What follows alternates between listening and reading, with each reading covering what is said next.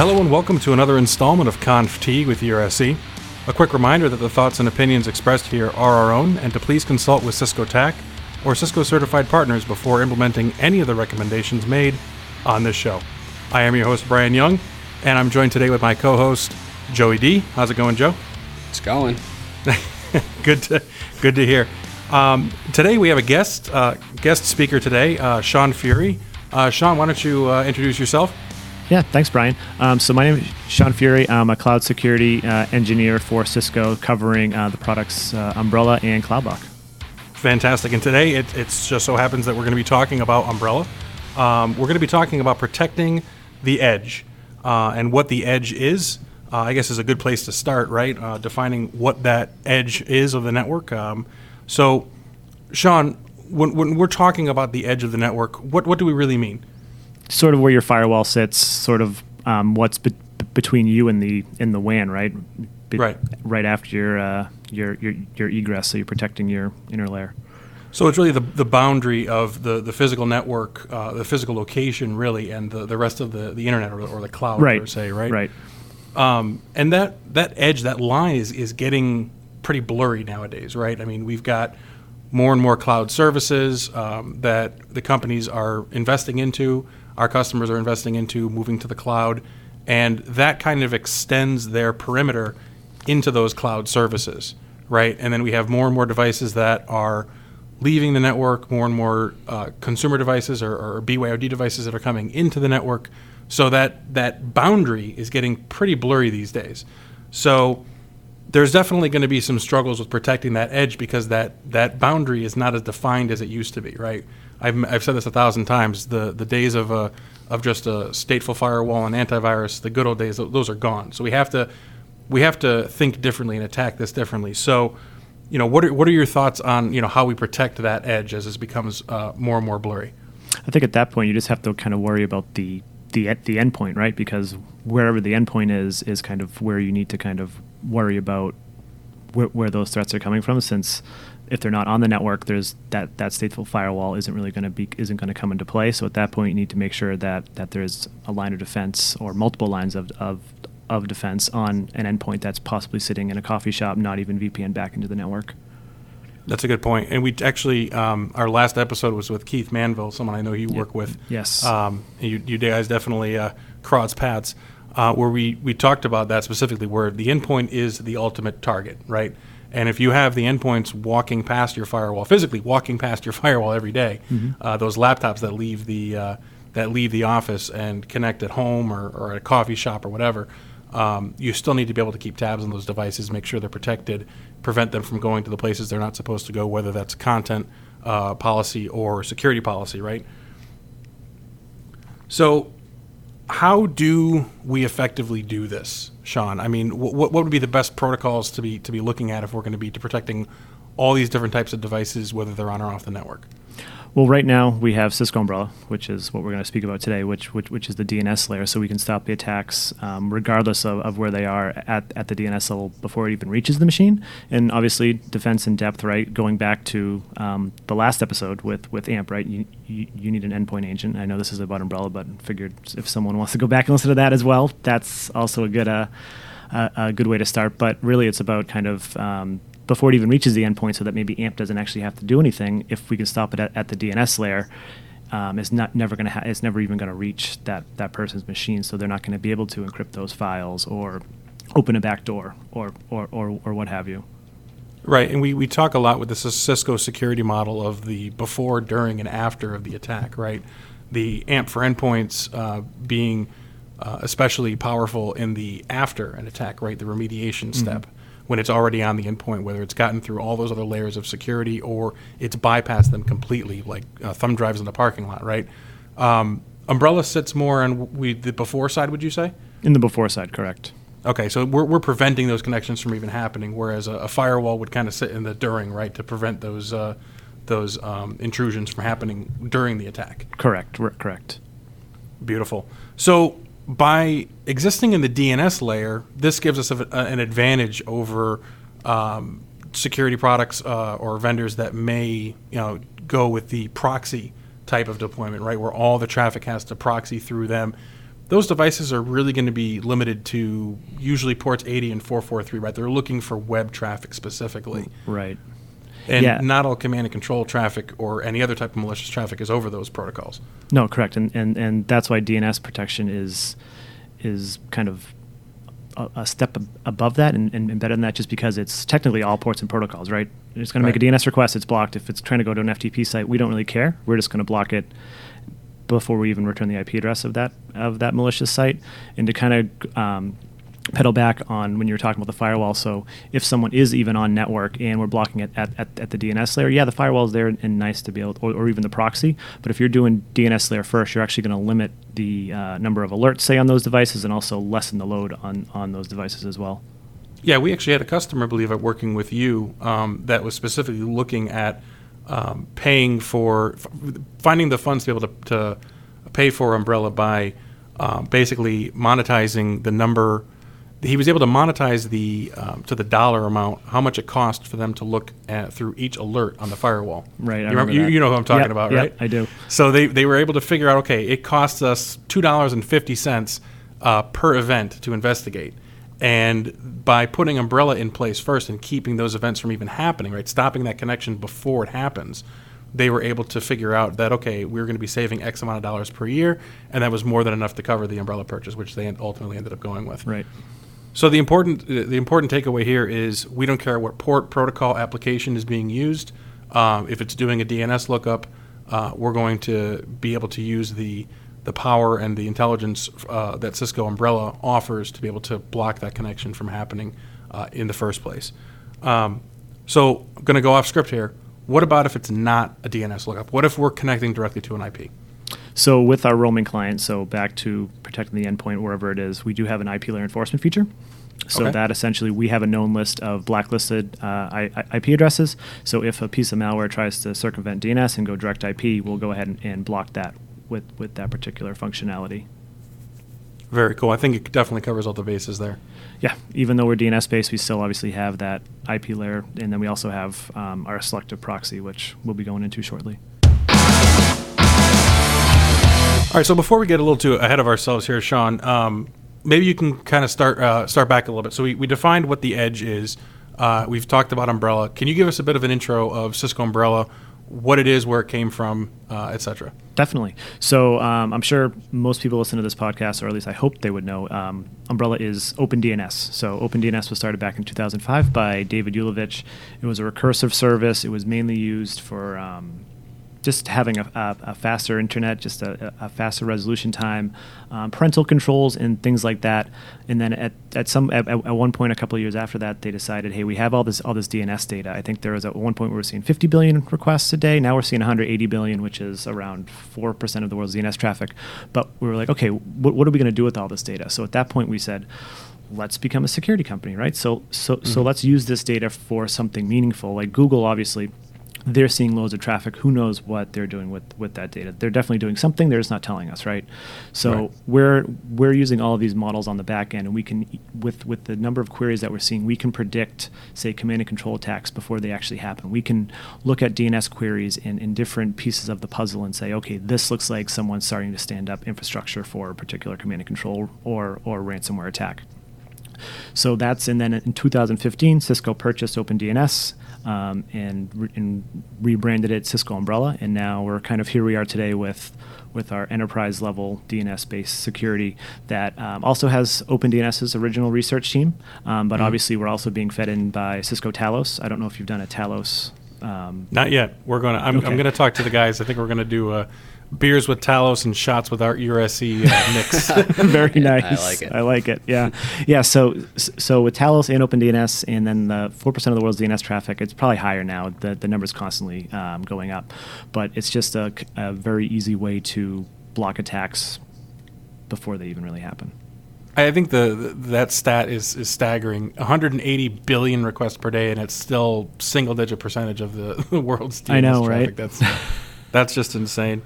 I see that graph climbing up, and we'll include a link to the system status page that includes the number of DNS queries per day, as well as the status of all the data centers around the world. So you know, speaking of system availability, right? I believe I've heard some rumors that OpenDNS, since its inception, has maintained 100% uptime. Right. We've never been down per se, so it's just because we've never had an outage. It's due to Anycast routing.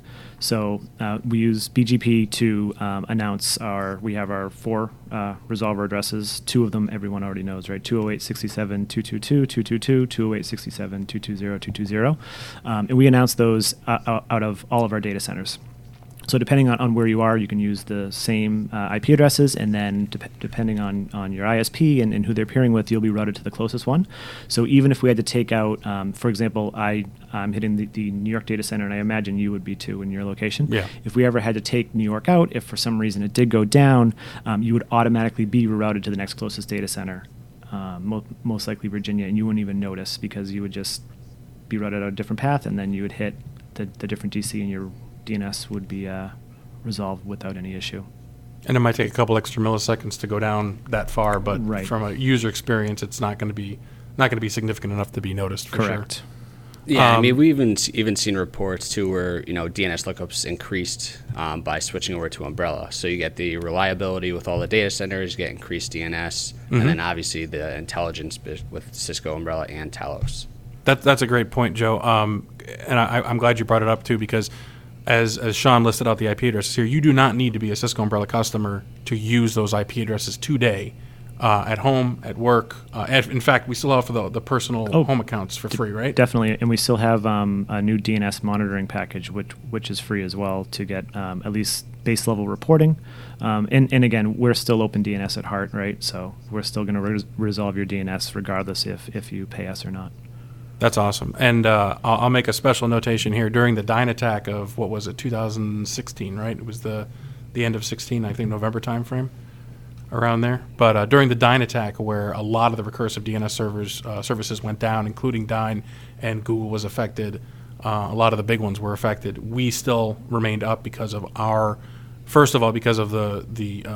strength and reliability of our multiple data centers around the globe, but also because of our specialized caching features that allowed us, our smart cache, to be able to continue to provide IP addresses of servers that were, the servers were still up, but the DNS services were down and they weren't able to do the recursive searches. And because of that, they were getting a lot of NX domains or just not responding fast enough for the browser, which was causing, the outages that I think it was mostly felt on the East Coast, but definitely felt, globally for sure. All right, cool. So we've mentioned. All right, so we know that Umbrella comes from the acquisition of OpenDNS. We know the two very well-known IP addresses: 208.67.222.222 and 220.220. So beyond just being a security and a content filtering organization, what are some of the other cool things we can do for, let's say, connections to domains that don't really necessarily fit into either one of those two categories, right, of either good or bad, right? What can we do in that realm? So you would be calling it a gray domain?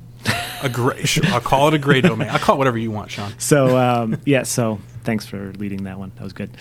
So what we have what we call our gray list, and that's a list of domains where it's not black or white if it's blocked or if it's allowed or bad. It's something that we want to do a little bit more inspection on, and then if there's any files downloaded, for example, we can then have AMP do a check for that. So Umbrella has a direct integration with Cisco's AMP. It's actually the only Cisco product right now where I believe it doesn't require a separate license for AMP, and it's automatically included in your Umbrella subscription.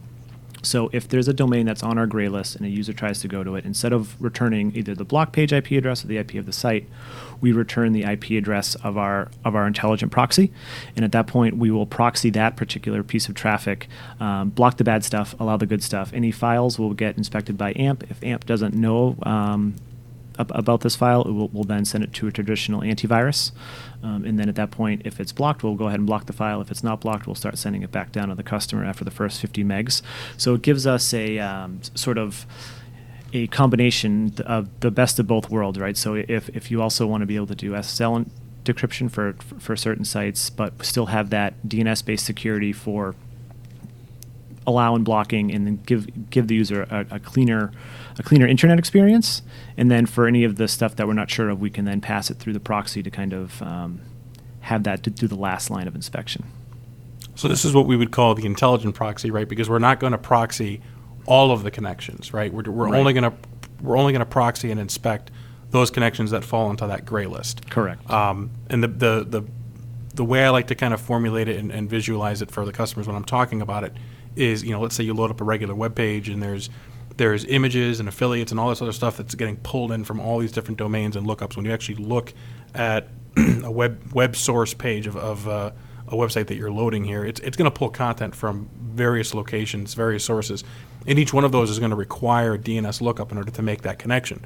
And, you know, let's say there's that little advertisement in the upper right-hand corner, that 100 by 100 pixel advertisement. If that domain falls under that gray list, that connection is going to be what's proxied. Everything else is going to show up and get resolved normally, and that's all going to show up in the logs. It's going to do checks for security and also for content. But that connection, maybe it's delayed by half a second or a second because it has to go through that process. But the look and feel for the user, the end user, is not going to be noticeable because everything else is going to load up. It's just that stuff that takes maybe a little bit longer to load because we're going through a proxy and doing the inspection. And you mentioned the SSL inspection.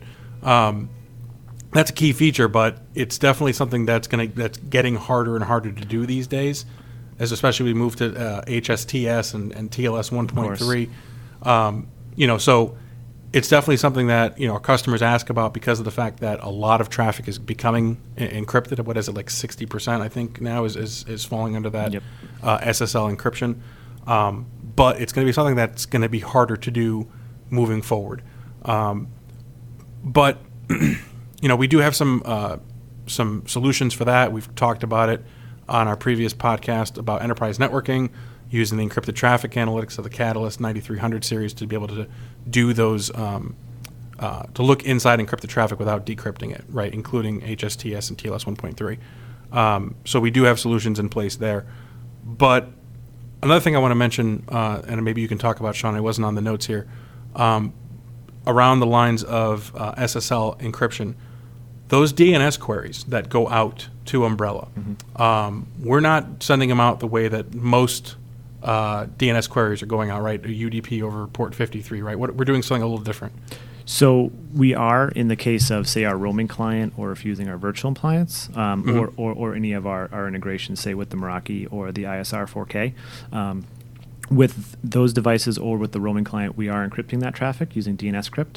So we're actually establishing a DNSCrypt connection back to our resolvers, so all those queries are then encrypted. So even if someone is sitting on the network, they won't actually be able to see what a user is querying for. If you're doing just your normal DNS-based forwarding from your domain controller, by default, DNSCrypt isn't on a Windows box, right? Right. So those would be in the clear, but you could, if you wanted to, download the open source DNSCrypt and actually run that on your DCs. So yeah, with Cisco Umbrella, obviously you have the primary features of IP, DNS layer enforcement, intelligent proxy. What are some of the other secondary features? I know there's things like shadow IT, app discovery, and additional reporting. So if you could touch on that, that'd be great. Yeah, sure. So app discovery, that's actually one of our newer GA features, one of our newer reports. It is our shadow IT report. It used to be our cloud services report. So any current customers, if you're familiar with the cloud services report, it gave you a list of the most, not noisiest apps, but the most active apps on your network, but just in a very rudimentary list. The App Discovery report actually expands upon that and pulls in data from our sister tool called CloudLock, which is our CASB solution. And that'll actually list all the applications in your network, and as well as give it a risk score. And that risk score can be based on things like vendor compliance, what type of data is stored in this app, is the developer reputable, and things like that. And then it will order those into, you know, high risk, low risk. And then at that point, you can audit them. So you could say, this is under review, or I trust this app. I know my business is using this app.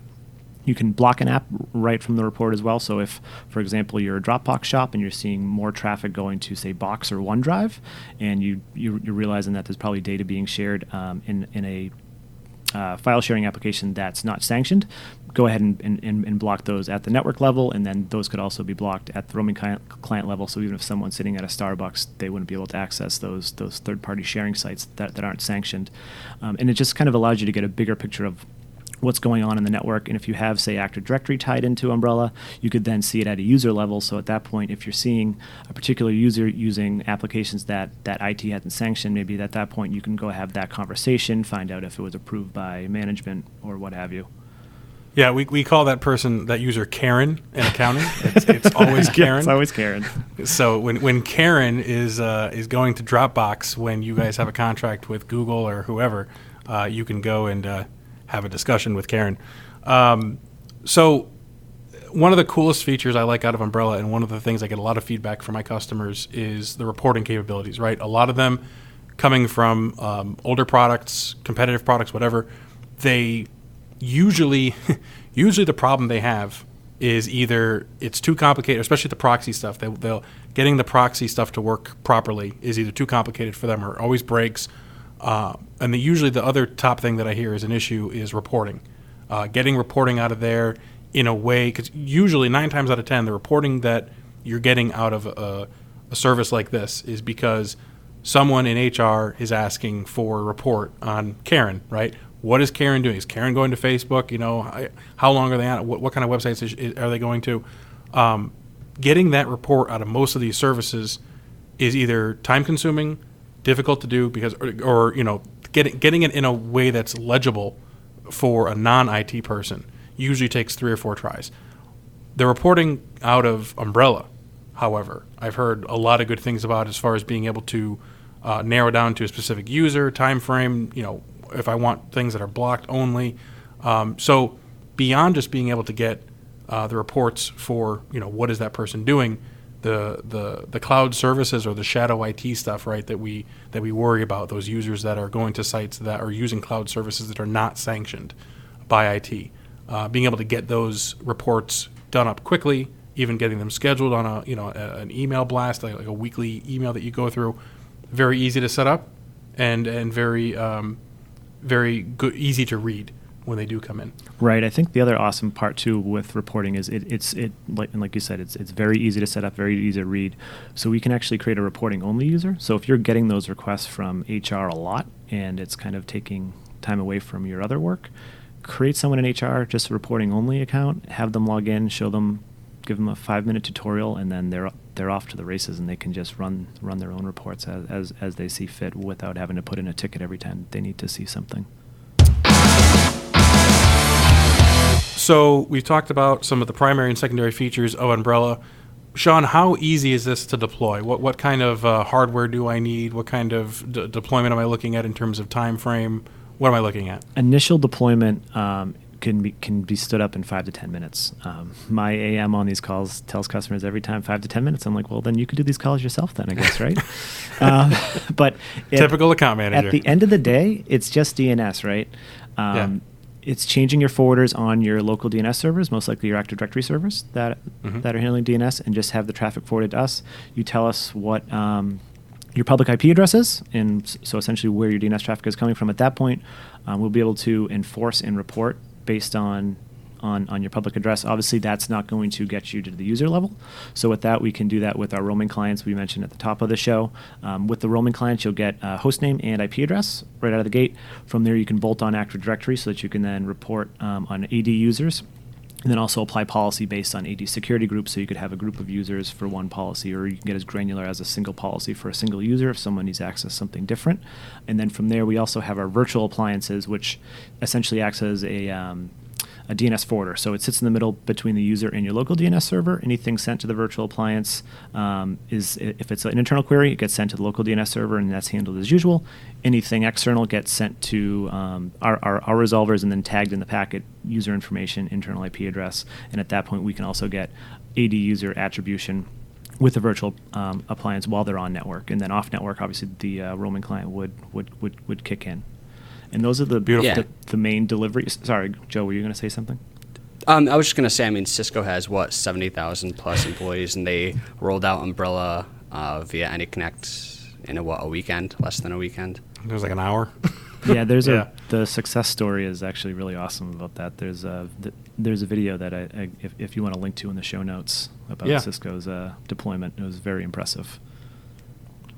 So nice. So the virtual appliance is extremely helpful for devices that are on your network that maybe don't have an operating system or you have no control over, like a BYOD network, right? You can, when you create policies, you can tie them to identities. An identity can be either an external network address, an internal network address or range, an endpoint specifically, or an Active Directory object, right? So you can basically say, okay, my BYOD network, which is, you know, a 22-bit network, that's going to have this policy applied to it. And you can get that, you can resolve that internal IP address by using the virtual appliance, which they're very small Linux-based VMs. I think, what are they, half a gig of memory and two virtual CPUs? I mean, they are tiny machines. Extremely lightweight. Yeah, and they'll keep themselves up to date. Just find a place to put them in your virtual environment, and you're off to the races there. And the other deployment scenarios I'll touch on, and I mentioned them earlier. So we do have integrations with other Cisco products as well as some of the third-party vendors. So right now we have integrations with the Meraki MR APs. We have Meraki MX coming to the line, as well as ISR 4Ks and 1Ks, where I like to call it, this is not in any marketing, but I like to call it a giant roaming client, just because it's going to force the traffic to Umbrella regardless. So if you have an ISR router, drop it into a branch location with the Umbrella integration, any traffic, any DNS traffic that is egressing that router is going to be forced to Umbrella. So even if somebody comes on the network, changes their DNS to Google, they're going to make that query. The ISR is going to see that that's a DNS query, and it's going to force it to Umbrella regardless, and actually append the internal IP address, so you'll also get internal IP address visibility with those integrations. Nice. And you can do that enforcement on, as you said, the ISR models, the Meraki MRs. I think it's coming eventually to the MXs. Correct. I think it's in beta right now, or alpha.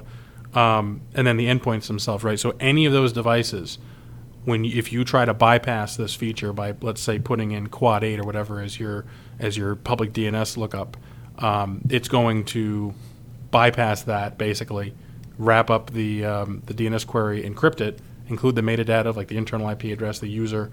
This way, when it gets resolved by Umbrella, we know what policy to apply. Correct? Correct. Beautiful. And one more thing on the roaming clients. We have two methods of deployment for the roaming clients, correct? Yes. We have a standalone client, and then we also have a direct integration with Cisco's AnyConnect. So if you're already an AnyConnect user, we can attach a roaming module directly to that, and it will automatically push out if you the next time someone connects to the VPN to their ASA. Beautiful. So very easy to deploy. And then, of course, we also have our ability to do proof of values and trials on this product, because it's such an easy product to deploy and stand up. So, of course, for any information, if any interest there, reach out to your account team to see a demo, learn more, and then maybe if you're interested, setting up a POV. So, Sean, I know you listened to the last episode we did with Keith about AMP for endpoints, and for our users, our listeners that haven't gotten a chance to listen to it, I implore you to check it out. I think both this product and AMP for endpoints really go, or AMP in general, really go hand in hand in terms of cloud service and the intelligence we get from Talos, as well as the internal intelligence that we come up with on our own. We talked about the Cisco Threat Response module, that free web-based application that we have. There's some integration with Umbrella. Can you share? Share a little bit more about that with us? Sure. So there's actually three different integrations with Umbrella. And Cisco Threat Response, for those that don't know, is included in all Cisco security packages now. It's just a free add-on. So with Umbrella, you can tie it into our reporting API. So that would allow you to pull in security events and do research or an investigation into a particular domain. If you put into Threat Response, it'll show any machines that queried for that domain. And then if you also have AMP integrated, the cool thing is it'll also show any machines that, if it was a piece of known malware and AMP saw something, and then it would also show the query from Umbrella. So it's a good kind of single pane of glass for multiple Cisco products. The other integration we have is with our enforcement API. So if you want to block something directly from Threat Response that may not be already on our block list, maybe something very new that came in from another tool, you can block that directly from CTR with, and that'll get pushed to all of your roaming clients, any integrations you have, AD users, what have you. And the third integration is with Investigate. So Investigate is our threat research tool, right? So it's a way for you to see why Umbrella is blocking something. Number of DNS queries, who registered the domain, where are the name servers, co-occurrences and things like that. You can pull all of that in at the API level into CTR, so that if you pull up a domain, it'll then query Investigate and say, okay, here's what Umbrella knows about it. Here's why it's malicious. Here's the threat score. This is why it's blocked, or if it's not blocked, what have you. And then you can also tie that into Talos as well, which is already part of CTR, and then if you have AMP as well. Beautiful. So just it gives you more information on those threats and searches. You know, allows you to search your Umbrella reports to be able to get that enrichment, and then, as you said, with the enforcement API, allows you to from that single pane of glass. As much as I hate that term, allows you to go ahead and block that domain, and then get the peek behind the curtain of what makes where the intelligence behind Umbrella comes from. So it seems like a pretty simple product, right? It seems like a pretty straightforward way to do things. As much as you can, tell us what's coming around the corner. What are kind of some of the newer features that have recently come out besides the integration with CTR? And as much as you can, tell us what's coming around the corner. Yeah, so one of the newer features we just released, it's multi-domain support. So prior to having multi-domain support, if you had multiple AD domains, you would have to have multiple dashboards and manage each domain separately. We now have the ability to manage multiple domains from a single Umbrella dashboard, so that you can have all your users from all domains in that particular dashboard. So that's right now in limited availability. If you're a current Cisco customer and want to try it out, you can just reach out to our support team and they can onboard you. The other one is the cloud-delivered firewall. So right now, that is now has just been added to our docs page, so I know 100% I can talk about it. So the use case now is you would essentially create a IPsec tunnel from any device really, but obviously right now we have main support for things like the ISR and an ASA, and then from there you would direct whatever traffic you want to the and then to the cloud firewall, and that would mean all of your traffic would then egress our data centers. So the main use case right now for the cloud firewall, which is in limited availability, is guest networks or lab networks. So the big use case with guest networks is if you're egressing guest traffic out of your IP space, that could affect your BitSight score depending on what those users are doing. So at that point, you can then egress all that traffic out of our data centers and not have to worry about that affecting your BitSight score. There were some rather large companies that found that their user base was complaining because of the BitSight score was so low, so they were losing faith in the particular organization. At that point, they could then just offload all of that traffic to us and then not have to worry about that affecting their reputation. The other use case, obviously, lab networks. If you don't have, say, a main firewall, or you just have a small router, but you have the ability to do an IPsec tunnel, you could just send all the traffic to us, and then you can do the firewalling in the cloud. So you can block by IP address, just like you would any other normal firewall. You can block ports and source addresses and what have you.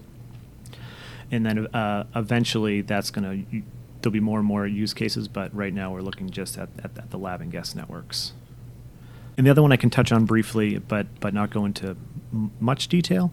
We do have a full proxy coming for customers that do require all traffic to be passed through and inspected, and all traffic to be decrypted if they so wish. Wow, pretty cool. That's a lot of stuff coming down the pipe there. So we've talked about some of the new features. We talked about what Umbrella is. Can you touch on some of our competitive differentiators between the other players in this space? Definitely. So I think we kind of touched on it throughout the whole episode, but I think the biggest one is since we're DNS-based, we can be very agile when it comes to blocking or allowing domains. So if we need to block something, it can be blocked globally within a couple of minutes. Versus, say, if you're a proxy vendor, you have to pull down new signatures every 15 to 20 minutes, maybe even longer, depending on what your setting is at. And with DNS-based protection, if we're blocking a particular site at that point, it's just blocked. You're not having to pass everything through a proxy. If we're allowing it, you don't even need the web proxy at that point. So you can just send the user direct to the internet, and they're just going to have a clean connection to their Facebook or what have you. Right at that point, it's not passing through a proxy to be scanned, whether the proxy's on-prem or whether the proxy's in the cloud. And I think the biggest takeaway for competitive differentiators is probably Talos, right? Talos and the legacy OpenDNS research team. The Talos numbers, I'm sure you know them better than I do. Yeah. You could spout them off if you want, but the numbers of malicious domains and things that they see daily is, I think, where the biggest private research team next to like the CAA, I think is what we usually try to say. Yeah, we're only second to the three-letter government-run public sector departments out there in terms of breadth and knowledge and visibility. And to touch on what those numbers are, I think we with Talos we're blocking 20 billion threats per day, which is about 3 times more than the number of Google searches performed in a day. So it's pretty impressive stuff. I do hope to get the Cisco Talos team here at some point for a bonus episode here.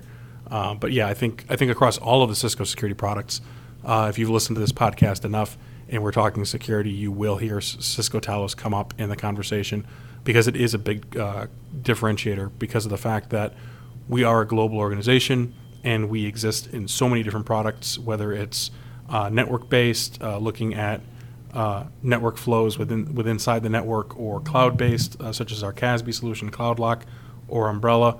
We're going to see those threats as they morph. And you touched on it before, and if we can dive a little bit deeper into this, I'd like to, because I do remember watching a webinar about how the inner workings of Umbrella, right, and OpenDNS, and how we use algorithms and machine learning to be able to, as you said, see block domains before they actually go live just based on the knowledge that we have and the patterns that we see, right?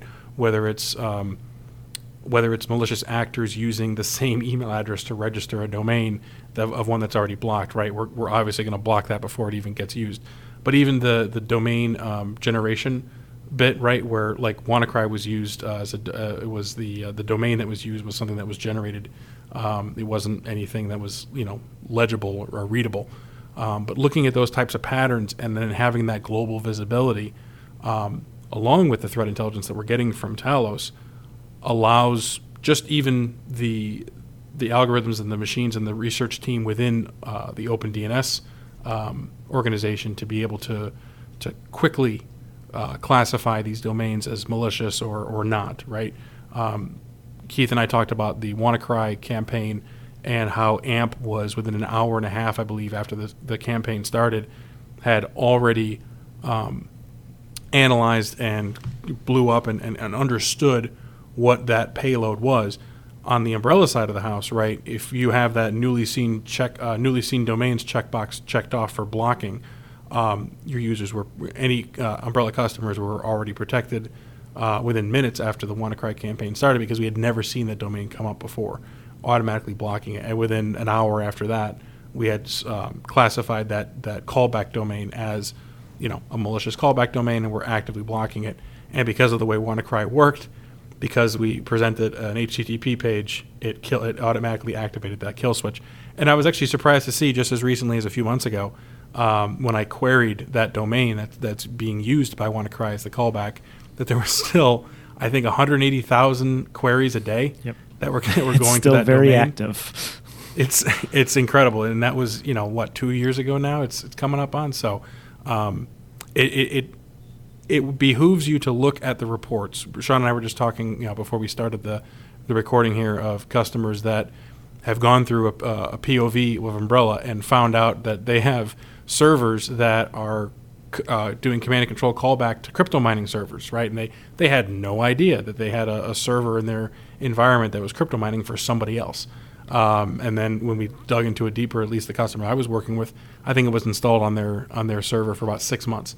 So 6 months of crypto mining on a server, jacking up the power use and the heat, I'm sure, of that server put out, and they had no idea. And it wasn't until they did an Umbrella POV that they saw that that command control callback server was being called, and were actively able to go after it and take care of that actually with AMP.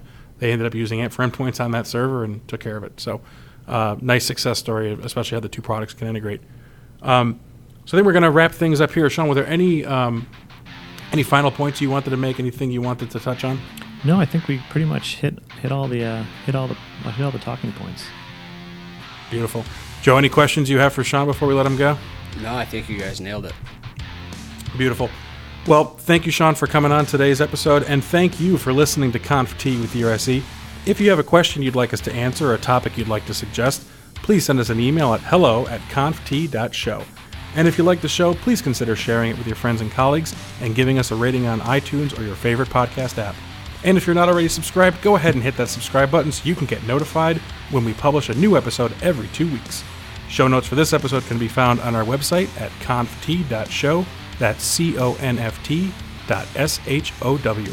As always, stay safe out there, and don't forget to save that config.